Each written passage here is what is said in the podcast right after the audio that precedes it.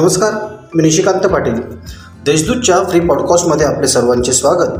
ऐकूयात आजच्या ठळक घडामोडी.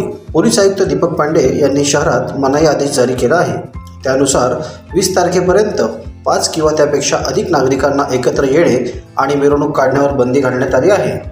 जर मिरवणूक काढायची असेल तर पोलीस आयुक्तांची परवानगी आवश्यक आहे असे देखील या आदेशात म्हटले आहे. सध्या रमजानचा पवित्र महिना सुरू आहे. तसेच रामनवमी रामरथ व गळरुडत गुड फ्रायडे हनुमान जयंती आणि डॉक्टर बाबासाहेब आंबेडकर यांची जयंती असे सण आणि उत्सव आहेत. या सणांच्या पार्श्वभूमीवर कायदा आणि सुव्यवस्था अबाधित राखण्यासाठी हा निर्णय घेण्यात आला आहे. आता ऐकूयात घडामोडी झटपट. पाच महिन्यापासून प्रलंबित असलेल्या एस टी कर्मचाऱ्यांच्या मुद्द्यावर अखेर मुंबई उच्च न्यायालयाने मोठा निर्णय दिला आहे. आंदोलक एस टी कर्मचाऱ्यांना न्यायालयाने पंधरा एप्रिलपर्यंत कामावर रुजू व्हावे.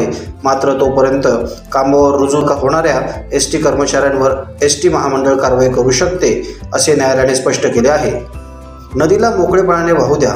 तिला बंदिस्त करू नका असा टोला जलतज्ञ डॉक्टर राजेंद्र सिंह यांनी प्रशासनाला लगावला.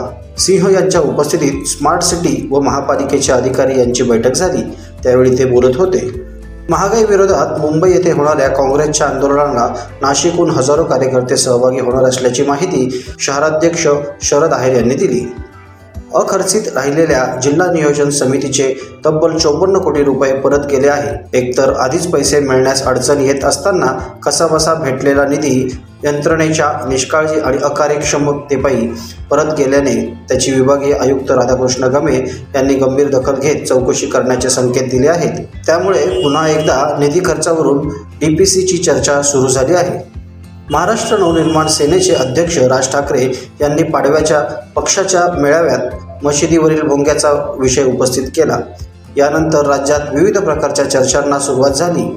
या पार्श्वभूमीवर नाशिकमधील महाराष्ट्र नवनिर्माण सेनेचे एकमेव ज्येष्ठ नगरसेवक सलीम शेख यांनी राज ठाकरे यांच्या भूमिकेला एक प्रकारे पाठिंबा दिला असून येत्या शुक्रवारी येथे राज ठाकरे यांची भेट घेण्यासाठी ते मुंबईला जाणार आहेत. या होत्या आत्तापर्यंतच्या ठळक घडामोडी. सविस्तर बातम्यांसाठी देशदूत डॉट कॉम या वेबसाईटला भेट द्या. धन्यवाद.